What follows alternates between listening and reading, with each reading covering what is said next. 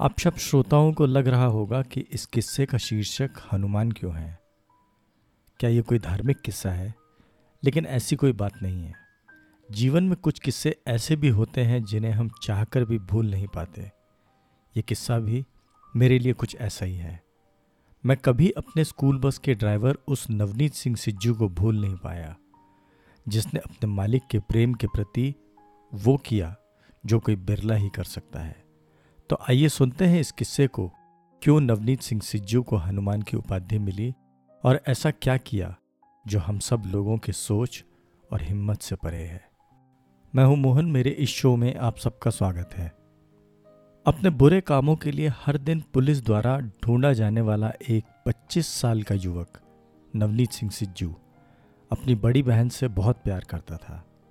हर दिन पुलिस की तफ्तीश से परेशान नवनीत की बहन ने एक दिन नवनीत को कसम दी, इस घर से बाहर निकल जाओ और तब तक इस घर में मत लौटना जब तक एक अच्छा इंसान न बन जाओ।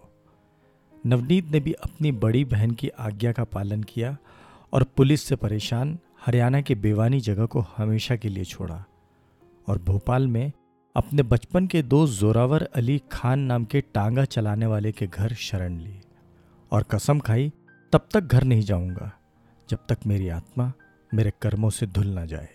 उन्नीस हड्डियाँ जमा देने वाली सर्दी की रात आठ बजे भोपाल स्टेशन के प्लेटफॉर्म नंबर एक पर अपने दोस्त के टांगे के पास नवनीत ने एक 21 साल के पढ़े लिखे युवक को मदद मांगते देखा और पास जाकर पूछा, युवक का नाम था नरसिम्हा राव राजू। साथ में थी पत्नी परवई चिन्नम्मा। अंग्रेज़ी और तमिल भाषा का जानकार राजू सबसे इशारे में ही बात कर रहा था, क्योंकि स्थानीय लोग उसकी भाषा समझ नहीं पा रहे थे और राजू हिंदी नहीं जानता था। नवनीत ने पूछा तो राजू ने एक पता दिखाया। नवनीत ने अपने टांगे के पास रुकने को कहा और उस अंग्रेज़ी में लिखे पते को कई लोगों से पढ़वाया। पता चला तो वो जगह थी भेल, बरखेड़ा, मकान नंबर 403 यह मकान था डॉक्टर सुब्रमण्यम अयंगार राजू के दोस्त का। नवनीत ने अजनबी शहर में डरे हुए पति पत्नी को सुनसान रास्तों में हर मशक्कत से ठीक मुकाम पर पहुँचाया। दोनों पति पत्नी ने हाथ जोड़कर धन्यवाद कहा और कुछ पैसे दिए।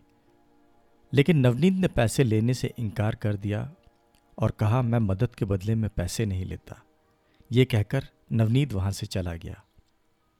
छह महीने बाद राजू नवनीत से फिर एक बार मिला और घर ले गया।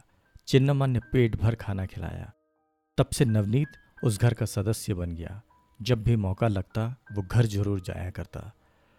राजू छह साल तक अपने अधिकारियों को किसी डिज़ाइन को लेकर कुछ समझाना चाहता था, लेकिन उसकी हर बात को नज़रअंदाज किया गया।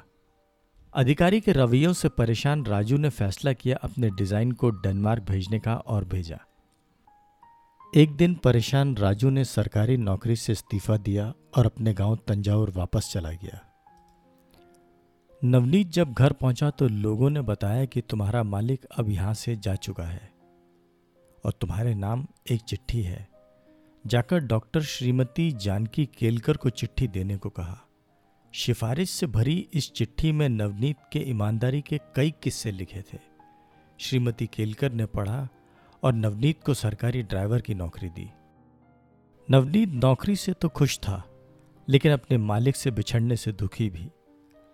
तीन महीने बाद मोहल्ले का एक आदमी अपने हाथ में बड़ा सा विदेशी लिफाफा लेकर नवनीत के पास आया और कहा, तुम्हारे मालिक के नाम की चिट्ठी आई है। पता नहीं क्या ज़रूरी हो, तुम देख लेना। साथ में दिया कागज़ का एक टुकड़ा जिसमें लिखा था तंजौर के राजू के गाँव का पता। नवनीत को ट्रेन की जानकारी नहीं थी और ट्रेन के सफ़र का अनुभव भी नहीं। पता चला तीन ट्रेन बदलनी पड़ेगी। नवनीत और भी डर गया। लेकिन हार ना मानने वाले नवनीत ने फैसला किया, चिट्ठी तो पहुँचा के रहूँगा, भले कुछ भी हो। नवनीत अपने दोस्त संजय बांद्री के घर गया और कहा, मुझे मदद चाहिए, मना मत करना। दोस्त ने कहा, इस घर में जो कुछ भी है, सब तुम्हारा है। नवनीत ने अपने दोस्त की लूना मुपेड ली और 5 जनवरी को सफ़र शुरू किया। 1821 किलोमीटर की लंबी यात्रा नवनीत ने 9 दिनों में लूना से पूरी की और 14 जनवरी उन्नीस मकर संक्रांति के दिन राजू के घर तंजावुर पहुँचा। रास्ते में कुछ दिन सड़कों में सोया, पैसे को बचाने के लिए कुछ समय भूखा भी रहा। चिन्नम्मा ने इस फरिश्ते को अपने घर के चौखट में खड़े देख राजू को बताया। राजू बाहर आया और भीम का नवनीत को गले से लगा लिया। पूछा, यहाँ कैसे? नवनीत ने लिफाफा हाथ में रख दिया। राजू ने लिफाफा खोला और उसमें था डेनमार्क गवर्नमेंट जॉब का अपॉइंटमेंट लेटर और फ़्लाइट की टिकट। चिन्नमन ने इस हिम्मत और फैसले को देख नवनीत को नाम दिया हनुमान। तब से सब लोग नवनीत को हनुमान के नाम से जानते हैं।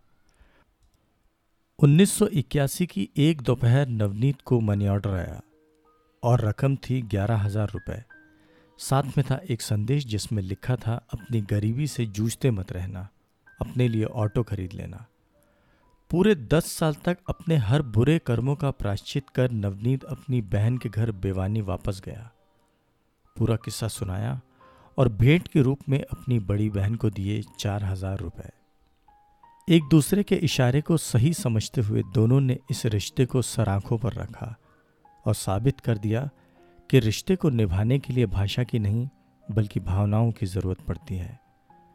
भले ही इतिहास के पन्नों में नवनीत का नाम ना हो, लेकिन नवनीत आज भी ज़िंदा है, मेरी कहानियों में, मेरे जहन में।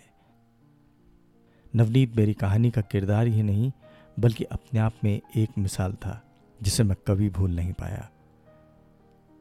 अगली बार फिर मिलते हैं एक नए किस्से के साथ। आज के लिए बस इतना ही। मैं हूँ मोहन। नमस्कार।